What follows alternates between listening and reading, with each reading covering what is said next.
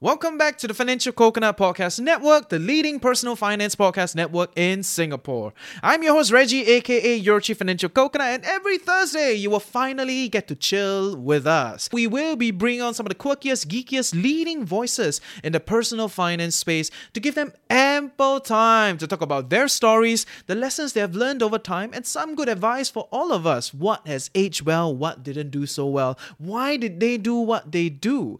So sit back and chill with TFC.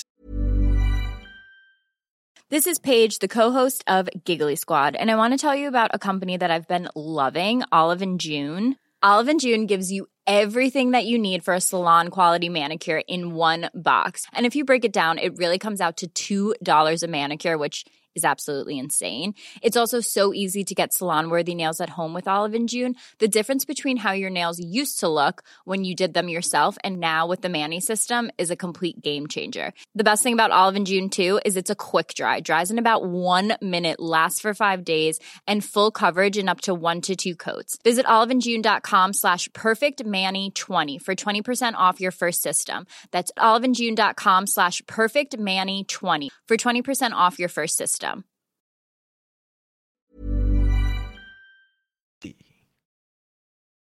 Right, that's the contention, right? Yeah, what is considered basic standard of living in Singapore? Those four things, right, which was flagged in a certain press release.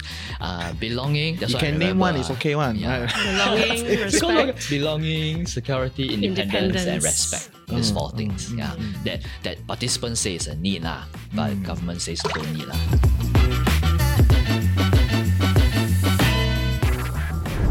Maybe just kind of introduce yourself. Who are you? What do you do? And all that jazz. Okay. Uh, my name is Teo You Yenn. I'm a sociologist and I've been working at NTU for the last 15 years. I do research on poverty and inequality, and also I'm very interested in issues around care and work. Because of those interests in care and work, I think I'm particularly interested also in gender and gender inequality. Wow, Yeah. okay. And you're a Mm. best selling author. Never tell everybody, right? Like, I wrote a book called This Is What Inequality Looks Like. yeah. And is it the Um, best selling book, the it- ethos book ever sold? It, it is a best-selling book. Yeah. Nice, nice. Read the book. I love it. I read the book, and, Thank and you. it was it was going around. Like my friends were like, "Hey, read this book. Read this book. It's good. Give you some insights." You know, and we can talk more later, right? Thank so you, yes. And yeah. Kok Hoe, you want to introduce yourself? Hi, uh, I'm Ng Kok Hoe. I am a social policy researcher at the Lee Kuan Yew School of Public Policy. Hmm.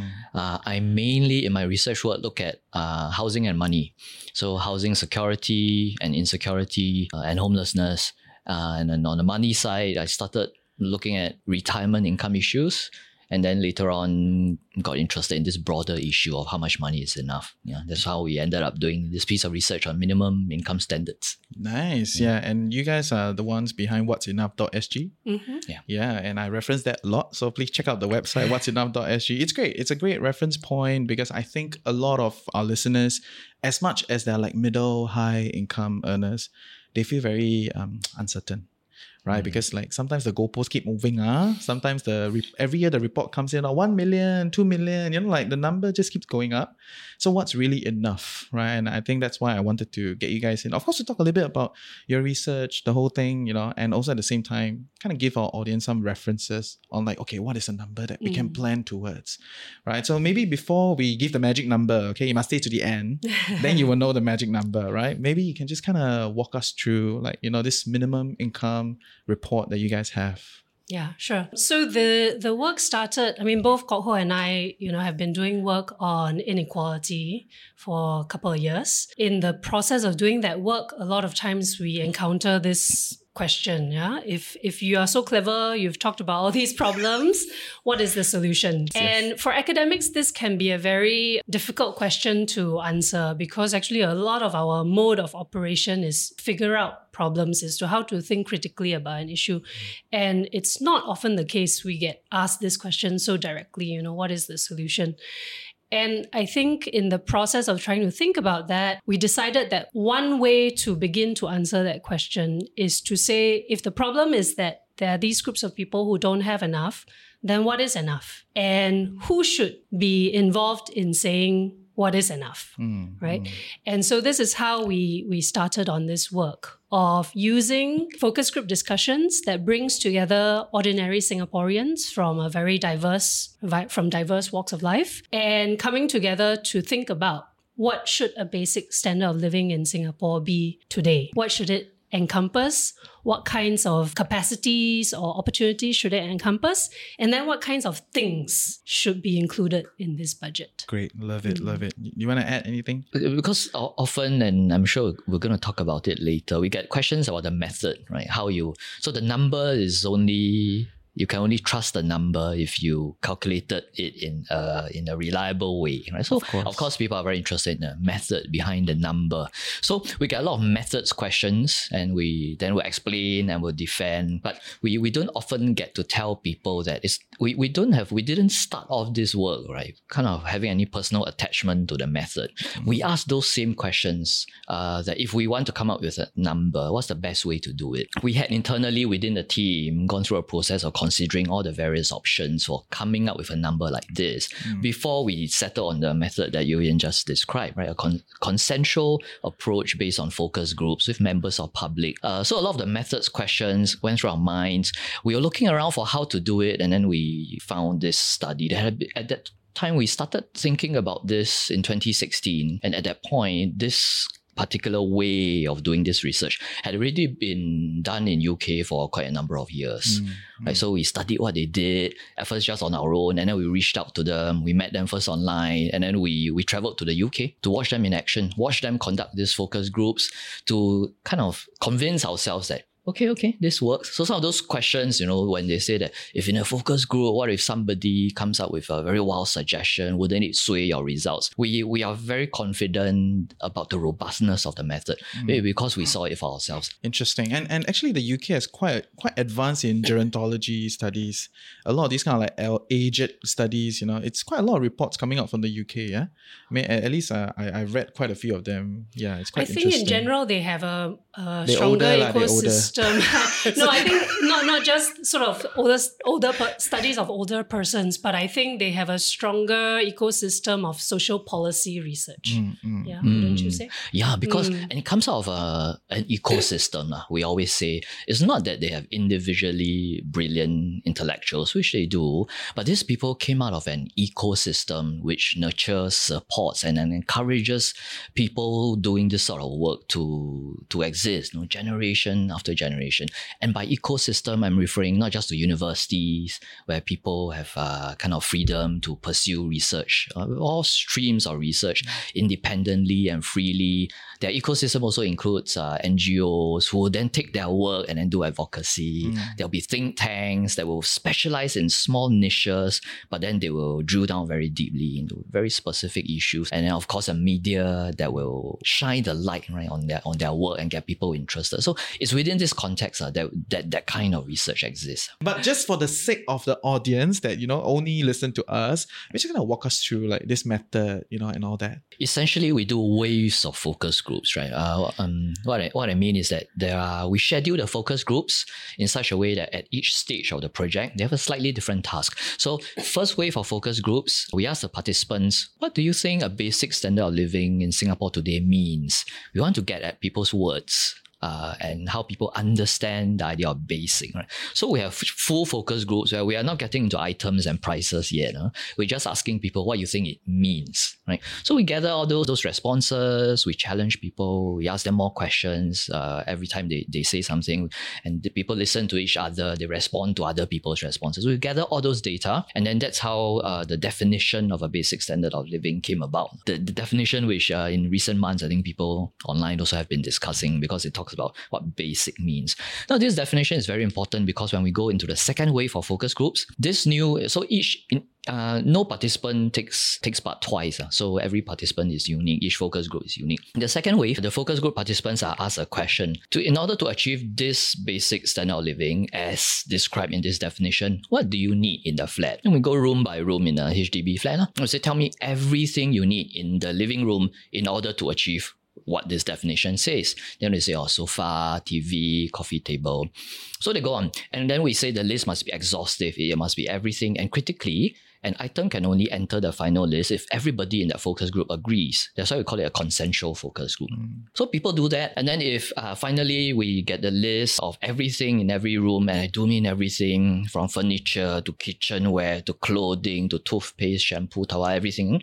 And then we see, then we go out of the flat. There are activities you do outside the flat, right? Uh, you need to meet friends and family and so on. So there is all that public transport, healthcare. We cover everything. Then we go away, the team of researchers, and find out how much those things actually cost in the real world, in shops in Singapore. Which means when we ask people to say things, right, we also ask them, don't just say toothbrush, uh, what brand, by where, how long will it last? Mm, Why do we ask this sort of question? So that because you tell me which brand and buy where, I can go to that shop and then look at that thing and know how much it costs. And then I ask you, ask uh, last for how long, so that I can calculate. You say toothbrush lasts for uh, two years, and it costs uh, two dollars. Then I know per month I can calculate how much it is. Uh, I know you are that type of people. We are that type of people. The curtain amortized 30 years. You know, every week is two cents or something like Oh my that. god, yeah. So there, there were months when the team were just going into those shops. So we distribute the work. lah. Some of us go into those shops that sell just knickknacks, odds and ends in the neighborhood. That's how everything type, right? Chopstick, your soy sauce saucer, and towels. And so, so we do all that. Some things you can check online, catalogs, electronics, quite standard. huh? You say Harvey Norman or Courts, then we can go and check and all that. Okay, so we do that, all that. And then in the next wave of focus groups, we will settle a few items that people cannot agree on because there are always a few things people cannot agree on. Uh, so the example we, we often give is for elderly participants. Uh, One of the item always very controversial, microwave. So some will say very convenient, you must have, you know, to save time. But there will always be one or two participants will say, but microwave cause cancer. Leh. So, so Not safe, not yeah, safe. Okay, not, not safe. safe, not So if people Okay. say that, then we ask what do the others think, you know? And then uh, in the end, they settle. Somebody I still remember, they say that actually you can do everything with a wok and a cover. They say, what do you want to do? Heat up food, steam lah. Uh, wok and a cover. If, if it's frying, then fry again. So so somebody said this with a wok and a cover, you can do everything. I say everybody agree? Okay lah, okay. So and then we settle the controversial items. Hashtag Chinese people, right? yeah, so we settle the some strangely some items we don't expect to be controversial become very controversial. Mm. We settle those, then we show them the the price. So so we say a previous group say all these things, and so this is the amount. They, they say, what do you think? How do you think this number looks? So by the time we come up with the final budget and we reveal it to the public, right? Actually, we are quite relaxed mm. because we know we have already shown it to people, and then if they want to do, huh, or they, mm, we have already seen the reactions, mm. right? So after this wave or wave of focus groups, from starting from a definition and then to constructing lists, and in between we're going to find out find out how much things cost, and then we calculate a number, we show it to the final group. Because this work is so nitty gritty, yeah, by the time we bring it out to the public, we are quite comfortable. First of all, that it is a set of results we we can quite happily defend because those participants, ah, I didn't mention how long the focus groups are. Each wave is slightly different in length, but the longest focus groups run for six hours. You know, so for six hours, people are talking about this little barang-barang in the house. Oh my goodness. And then why does it take six hours? Because sometimes they don't agree, and then sometimes we will will challenge them. If somebody says, and so, somebody will always again say, uh, red wine, uh, is a need lah. Ah, and Chinese in the, uncle, is it? In the, in, the, in the Singapore budget, alcohol doesn't end up. Mm. uh, there's no mm. consensus, but actually in the UK budget, there's alcohol budget. does. Oh. yeah, so it's quite cultural as well, Yeah, right? They say it's cultural. social reason. Mm. Somebody will say red wine, then we'll say, why is red wine a need? Then he will try lah. He'll say it's good for health. He will lah. Good- he will try. He will try. He'll say he say it's good for blood circulation, right? he really say it's good he for blood take the circulation. koyu of the, the, the marketers, right? Yeah, yeah. And but we know that. So Other people will check him. That's why. Yeah, yeah. That's why we are we are not worried. You know? So when people say this item looks so weird, but it had already gone through so many rounds, right? This group it will they will self check lah. Hmm. So somebody else will say, how can you say wine is a need? Right, right, right, right. So there will be no this uh, there will be no agreement, no consensus. So the item never makes it into the list. ah. Mm. So we do this challenging, ask why is, a, is it a need, not a want, and why do we need the definition? Because if people cannot agree, we'll say, if I take out wine, right, do you lose anything from the definition? Again, people will say like it's for social belonging, for social participation, you need wine. Then somebody else will say, but you also meet friends over kopi at the coffee shop. That's okay, what? You Yeah. don't need okay lah. So the item doesn't make it into the list. Interesting. So, so, so what is this definition then? Wow, and, and that's the my memory. contention, right? That's the contention, Yeah. right? Yeah. What is considered basic standard of living in Singapore? it's such a mouthful. If I f- forget things, you help Basic me standard of living in Ah. Singapore today should include housing, food, and clothing, but it's not limited to that. It also includes uh, opportunities to work life balance, to education, to healthcare. It should allow for people to participate, social participation, and it should allow for people to partake in cultural and religious practices that they might want to be involved in. Yeah. and give people a sense of those four things, right? Which was flagged in a certain press release. Uh, belonging. That's you what I can name one, it's okay one. yeah. Belonging, respect. belonging, security, independence, and Independence. respect. These Mm, four mm, things. mm, yeah. mm, That that participants say is a need lah, but Mm. government says don't need lah. What is the contention then? The contention, as we understand it, because you can, I mean, we, we read the same press releases that Yeah. everyone else does. I think when uh, MOF, it was a joint release actually, MOF, was it MSF? M- MOM, yes. right? Joint release. Their contention is that these things, they're not saying it's not nice, but they are saying these are things that people want. Mm. They are not things that people need. Right. Mm. So their contention is exactly that these things are not needs. They don't exactly say why. I mean, they just state it almost as if that these things shouldn't be be needs. I must say it was maybe uh, on hindsight, right? Quite a good thing that they picked that out as an objection because then the public get to talk about it. Yeah. And we want research to be read to generate discussion, so we welcome this sort of thing. And then when we were looking at, of course, some of the more organic public discussions and or, or on more independent platforms like this one, you won't see it in mainstream media. huh? Mm. Um, but in some of the more organic discussions, people were saying, how can we say these things are not need? I think there is something grating about being told that you don't need security, you don't need independence, you don't need respect, you don't need this. There's something grating to be told that these things are nice, but you don't need it. So we were when we were reading some of the public discussions uh, after we launched a report, people were saying that for what Singapore is today, at the level of uh, of wealth, of economic progress, we have gone way past survival and subsistence. These things should squarely be need. So this was some of the discussion that, that happened after the report. But a lot of these things are can be said to be a bit arbitrary, right? Like it's a it's a it's, it's a bit more like atas, more complex, existential. You know, it's not it's not as tangible. You know, but how, how does it how how does it manifest then in the tangible? I think that's exactly what the MIS research is good for, is to say that there are two layers of needs. Two layers. One layer are the things that are more abstract. Arbitrary, more more Mm, atas, okay. more complex. I wouldn't use arbitrary or Okay, okay. atas to say Yeah. because I think It's it okay. We can standardize the Yeah. semantics. No, I, I think I understand. I'm it's with not researchers. atas in the sense that I think it's a it's universal. It's not just for people of a certain class. Mm. Everybody needs security and independence and uh, some choice, some degree of security. Everybody needs to feel dignity. Fair. That one is universal and it should not be dependent on how wealthy or poor one per- a person is. Fair. Right? Mm. It should not depend on wealth. Everyone deserves to have that. That's Mm, basic. mm. So the there's one layer that is is about is about those things. It, you know, is the more abstract, right? It's the independence, security, sorry, what? Belonging, belonging, uh, Yes. belonging, yeah, Yeah. and overall dignity, right? And then the second layer are the how does that are those things so abstract that you don't need to translate them to things? No, no, no. Because those are also not things that you simply get if people change their mindset. Mm. It's not like, oh, if we start respecting everybody, then everybody has respect, then problem solved. It's not that. Mm. It's that people need to have the appropriate clothes to wear to a wedding, Mm. and then another different set of appropriate clothes to wear to work, and other set of appropriate clothes to wear to other social gatherings. Mm. Yeah, uh, that respect and the ability to participate in social life Mm. with friends, with family requires things also. Mm. It's not as long as everybody's mindset is that we respect everyone, then the problem is Just solved. greet and say thank you, right? right. and then everything It's is sorted, that, right? Yeah? Okay. So it's it's two layers. It's like you know, it's it's like you know those kueh kueh salad, ah, with the green and the rice, right? You need both parts. You cannot have just the Mm. green or just the rice. Fair, yeah, you need fair. the whole thing. And so it's it's two it's two layers of needs. You know, one or two layers of thinking about needs. One is that more abstract stuff, but then recognizing that all the abstract things require material things to fulfill. Mm. So the abstract things we are saying are very universal. Everyone needs those things.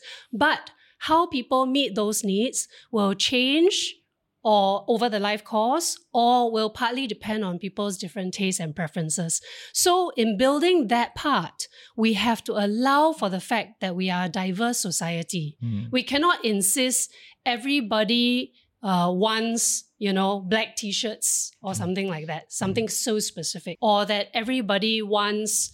Um, I mean, the example I really like to give is the bubble tea one, where the young people Oh, are like, yeah, there's a need, contentious. that's a need, yes. because in fact, that is the way young people have social lives, right? They Mm. go and buy the tea together, they drink together, they chit chat, all that. That is part of their social belonging Mm. yeah and they they need a budget in order to be able to hang out with their friends Mm. right but old people did not really care for bubble tea what they need are budgets so that they can go and eat at the kopitiam in the morning or at the hawker center they need might be certain kinds of extra plates and extra cutlery at home or sofa and extra chairs at home so that they can have friends and family over Mm. yeah from time to time. So our needs change over the life course and our needs may also be dif- different depending on our tastes and preferences. The budget allows for that it allows for some degree of choice we have to put certain items in place but we're not saying that everybody wants exactly the same thing like these items uh, signify that they are meant to meet certain kinds of needs, but some of them may be swapped out by other things. Fair. And and to Mm. be fair, I think the debate is in the in the tangible. I think in the That's right. intangible Mm. amongst uh, I mean especially amongst our listeners, I think nobody were there to stand up and debate against against it because we all want it. You know, we want to be accepted, we want to be respected, we want to be part of the community, we want a dignified life. How how you stand against this thing, right? Yeah. Everyone wants yeah, it. Yeah. Yeah, yeah. yeah. I think it's it's um that's why knowing that there are those two layers is very important. Yes. You know, the more sort of universal layer and then the more pluralist layer where you have to allow for some diversity Mm, mm. and change over time. Mm, yeah. mm, mm. Because what we want now and what we want 20 or what we need now to meet our social participation needs uh, and what we want what we need 10 years from now is going to be different because our, we will be at a different stage in our lives yeah, right yeah, yeah, yeah. uh, when I- we talk to parents too what they need for their children really changes a lot Mm. that's why we have the childhood cut up into so many different age groups Yeah, right yeah. because a baby an infant has really different needs from a toddler has really different needs from a primary school kid from a secondary school kid and then from a youth. I always tell my listeners, right, the running gag is, you know, you may want a Di Lao every week now, you know, but when you're 60, I doubt you can do Hai Di Lao every month.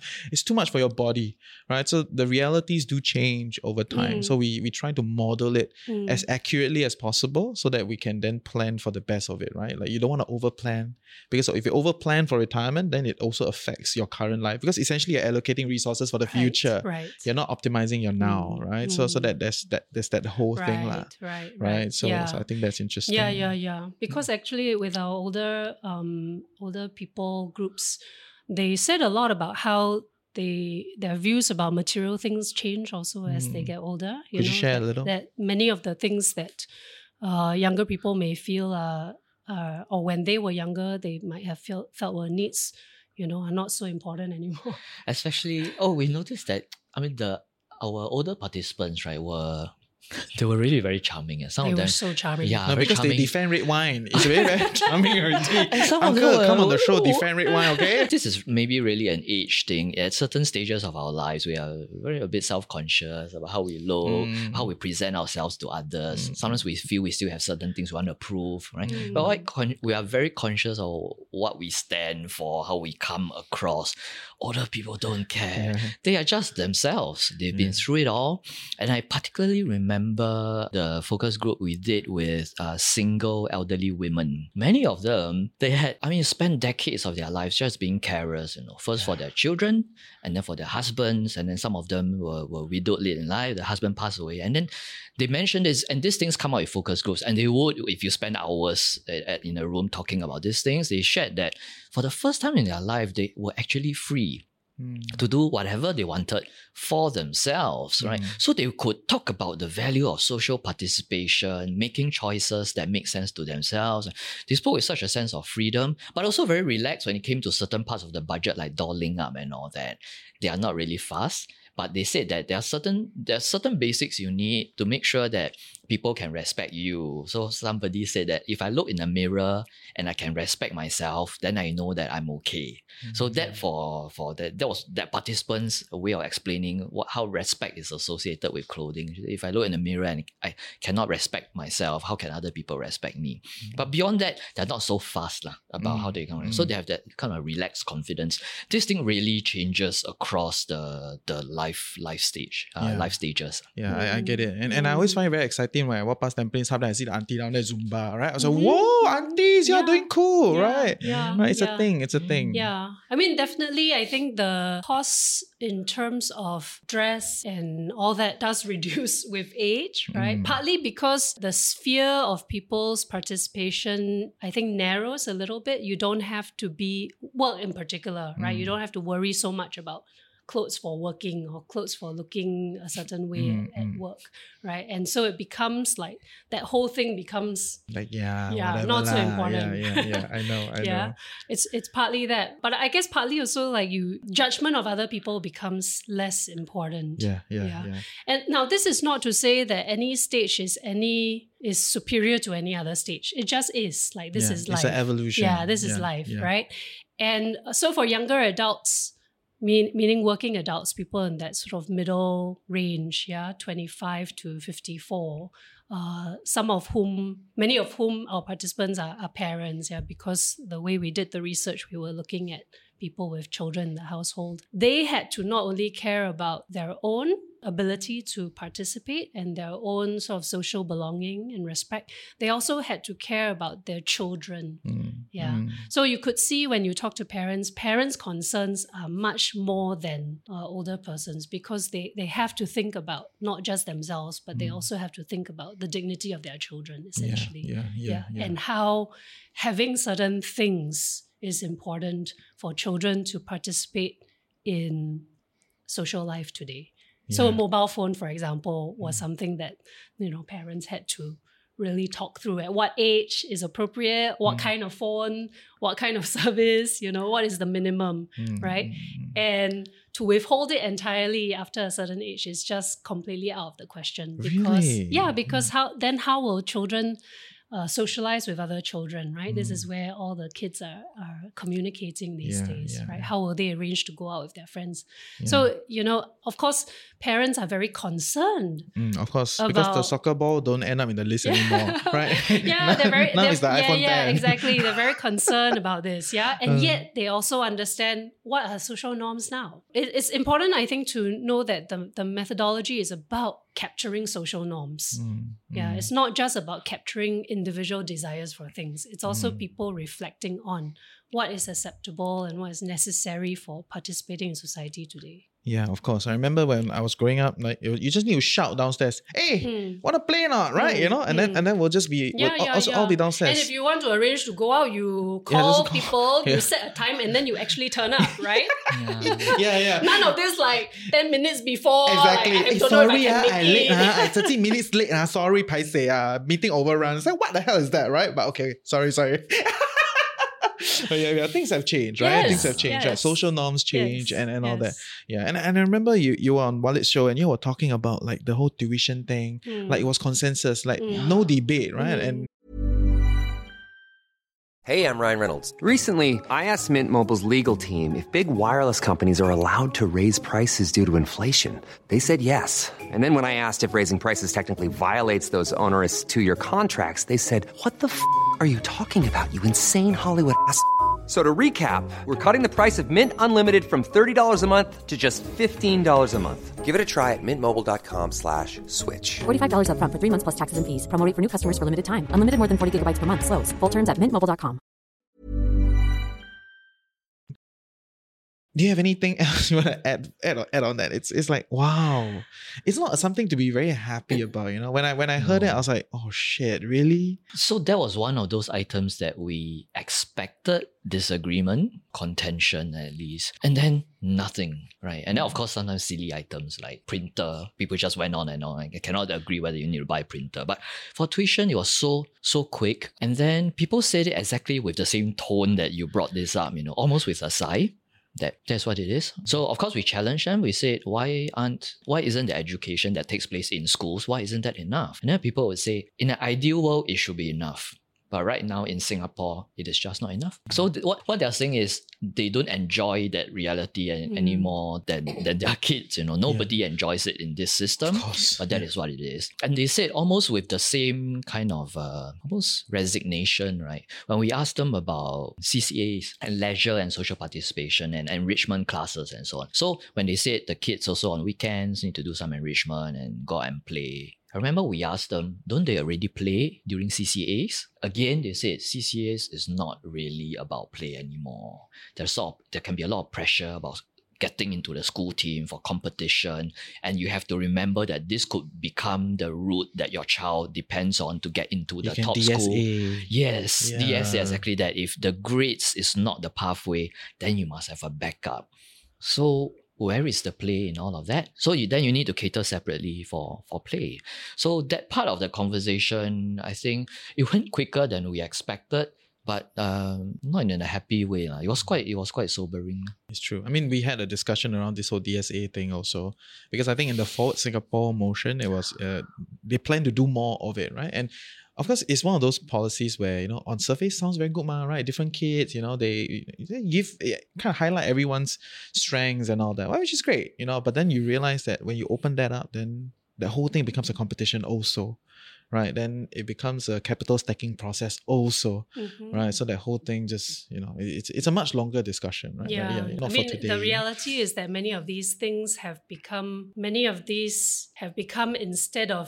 places where children can simply learn and enjoy, they have become ways of assessing opportunities Mm. to important things that Mm. have that have concrete sort of consequences for their lives. yeah, in our right? social standards, right? Yeah. Yeah, yeah. and yeah. so parents are very aware of that, I think. And there's a sense of resignation la, when they talk about it. I mean, there are, these are these are places in the focus group discussion where there was no argument over tuition being a basic need, but there was a fair bit of expression of, I guess, angst and unease over the fact that it is a basic need. Mm. Yeah. And earlier I had mentioned, you know, parents are often very attentive to their children's needs. And here is one place where they were again, you know, where parents would say things like, well, sometimes the children themselves ask for it because they can see that they're falling behind.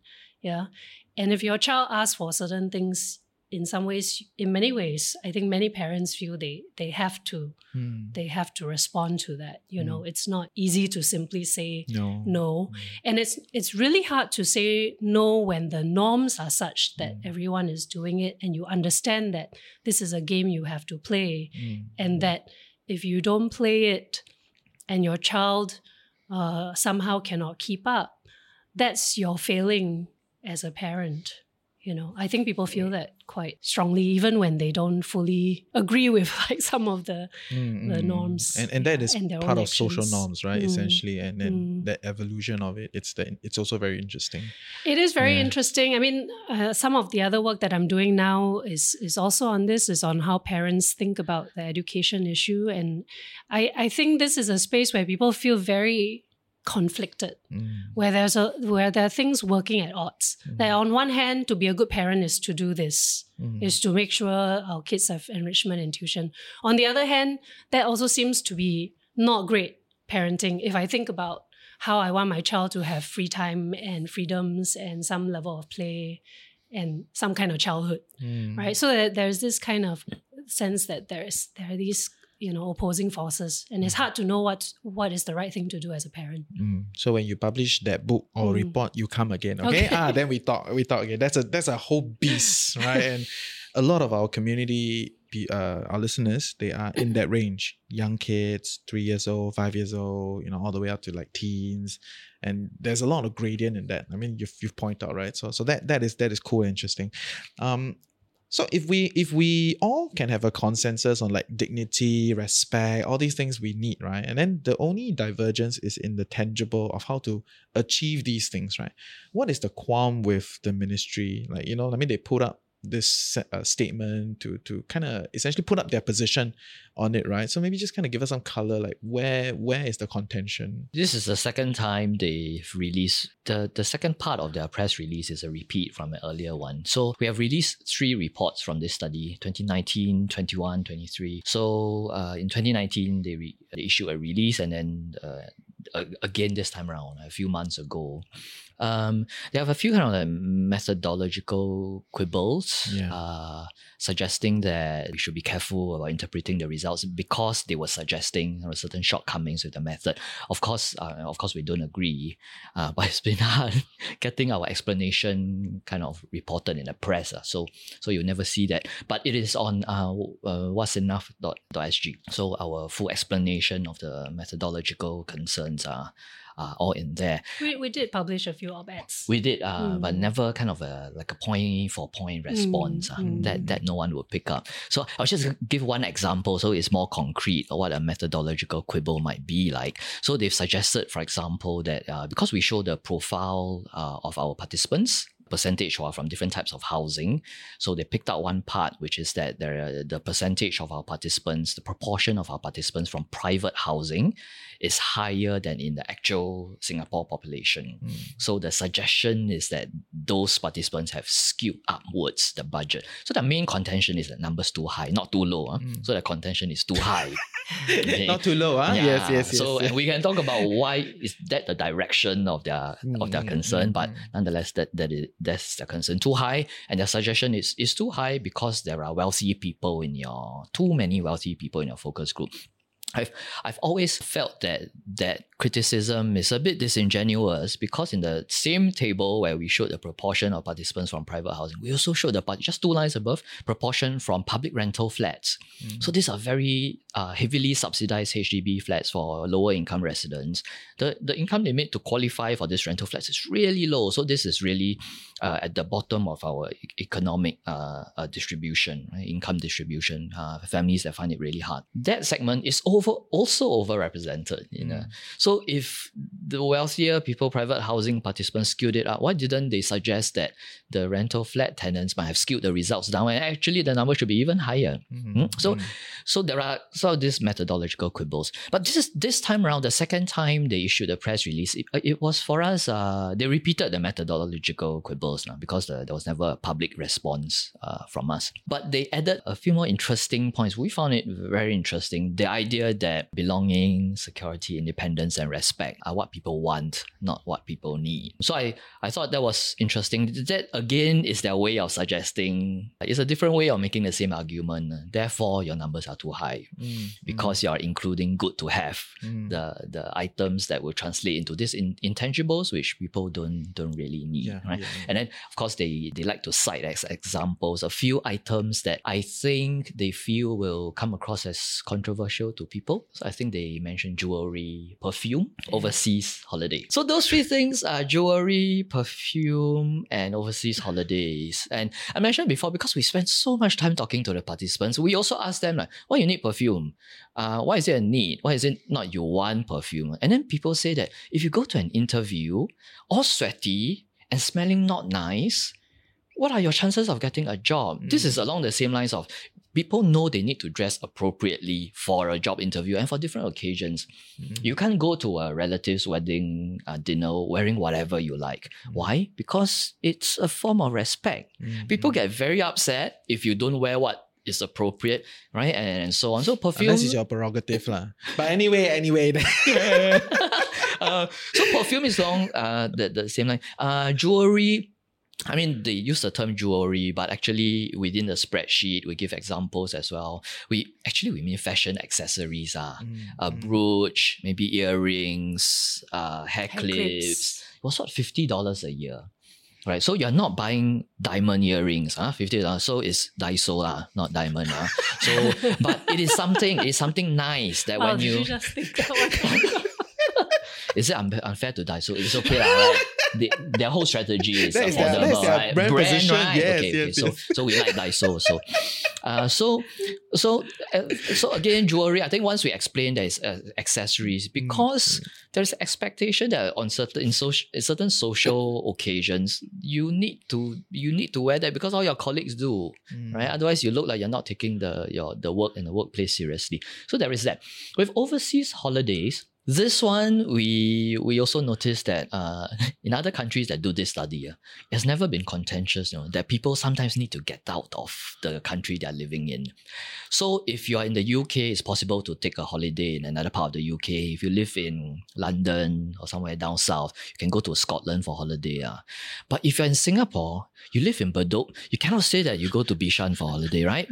So of course, the minimum for a to get out of this place, it means Malaysia at the very least. Bro, it's amazing how Tuas lamppost is a is a thing on the Google Maps, you know? Like oh someone Oh made God. the you know, there's this Tuas lamppost I don't that know. people cycle and they, they put Oh, stickers on it. It's So a it has become do, do people think it's a holiday? I think no lah. But yes, yes, okay. yes. You know what? Toss that thing. Uh, uh, apart That's from leisure. that, That's Yeah, important yeah. too. Okay, okay. Yeah, and maybe yeah. during the COVID years, no Yeah, choice. Ah, yeah. you Yeah. pretend oh Changi, Changi it's Boardwalk is holiday. It's Yeah. true, yeah, Right. yeah, yeah. yeah. Uh, other than that, I remember at one point people said Changi Boardwalk looked like Jeju. So I cycled there. Well, you know. very hard, I ah. cycled there and then I took a picture and sent to my colleagues. I said, "This is not Jeju." eh."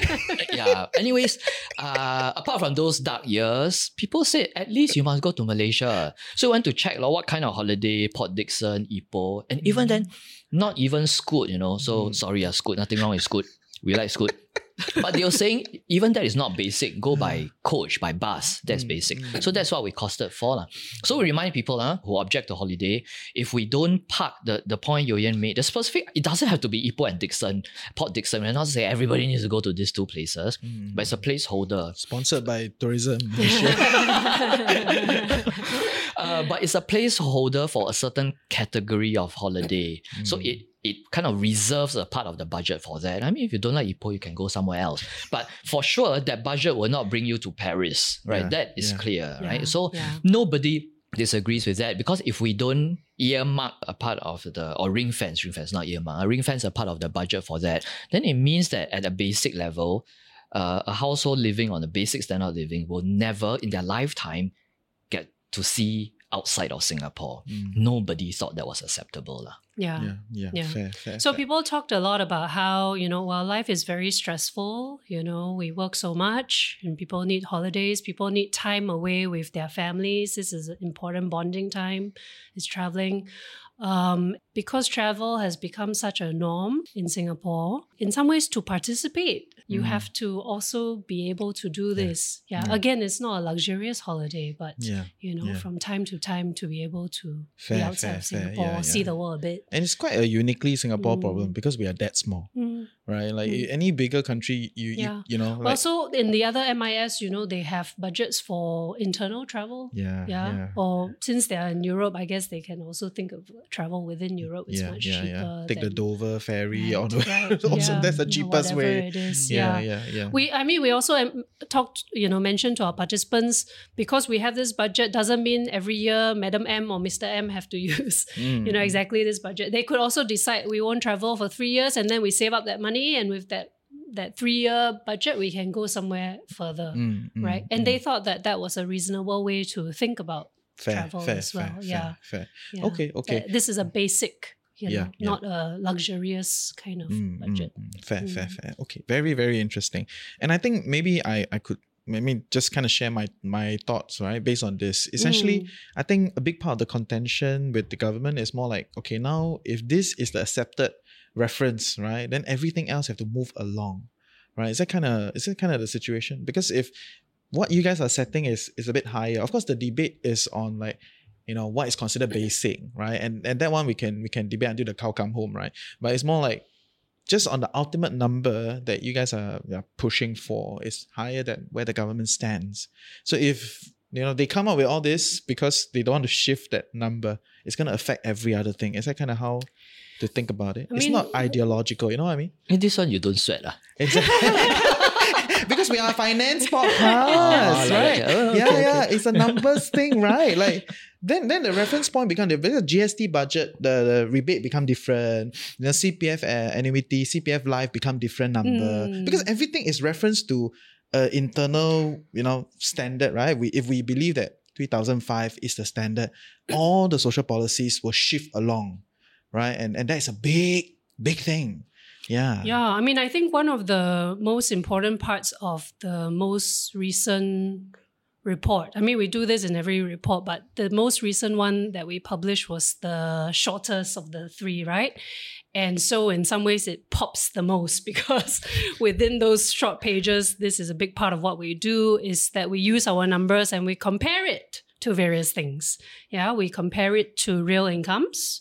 We compare it to various social policies. Because we do that, it's a very direct, I think it's a very direct critique mm-hmm. that, you know, this is, there are so many households who live below what we've said is a minimum income standard that the various goodies, uh, handouts, lah, uh, throughout the, especially the last two years. yes, yeah, add up to only very minuscule percentage of what households actually need.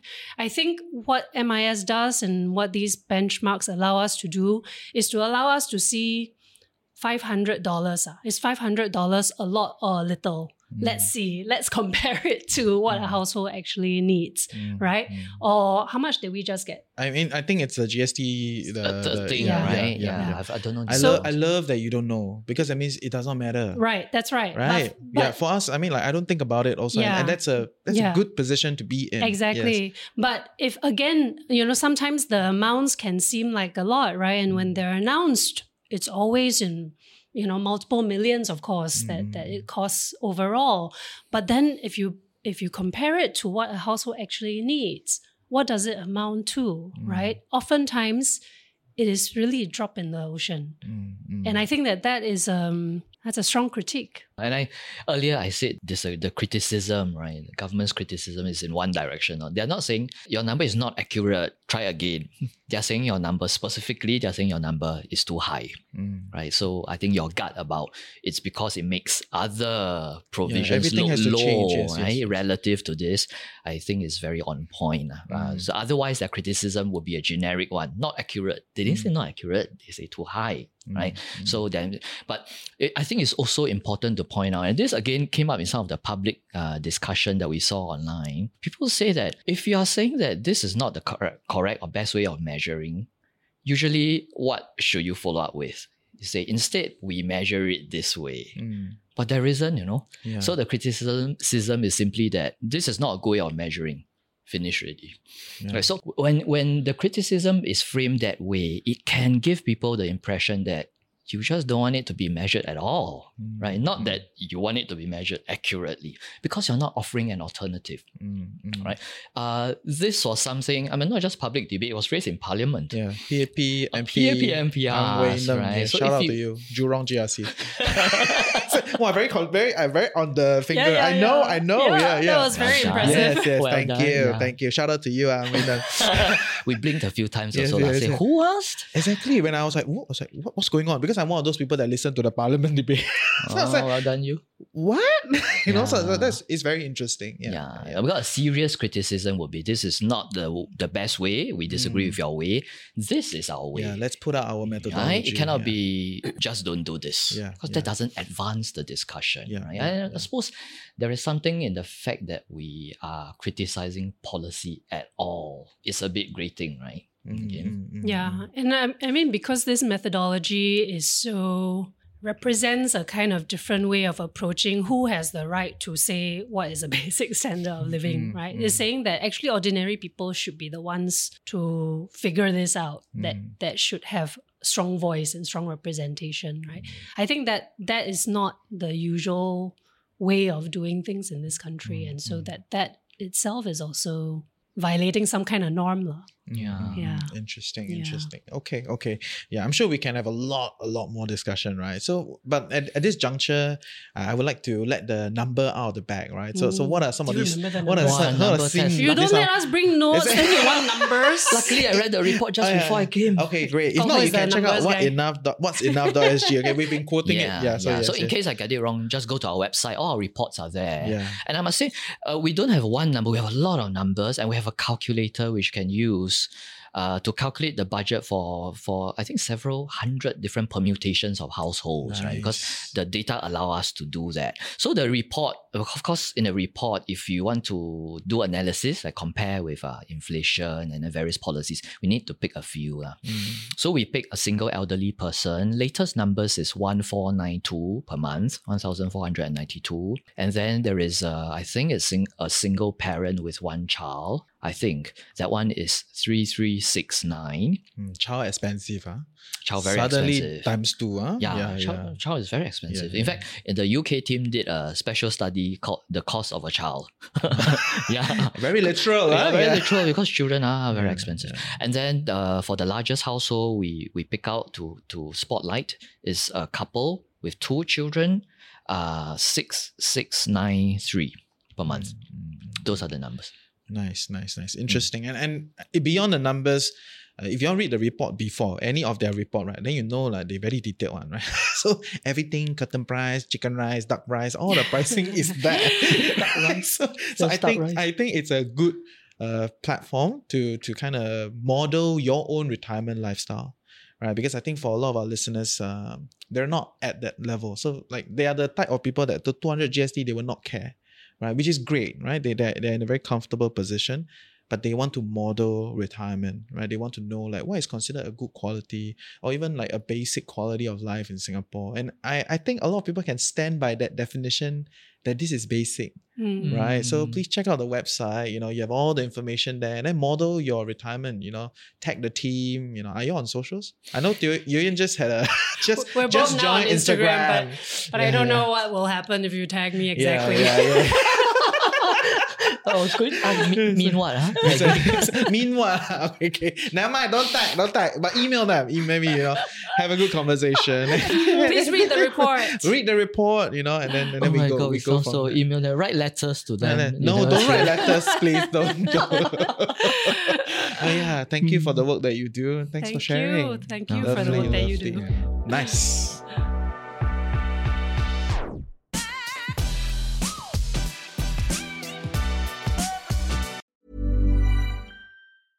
Mom deserves the best, and there's no better place to shop for Mother's Day than Whole Foods Market. They're your destination for unbeatable savings, from premium gifts to show-stopping flowers and irresistible desserts. Start by saving 33% with Prime on all body care and candles. Then get a 15-stem bunch of tulips for just $9.99 each with Prime. Round out Mom's menu with festive rosé, irresistible berry chantilly cake, and more special treats. Come celebrate Mother's Day at Whole Foods Market.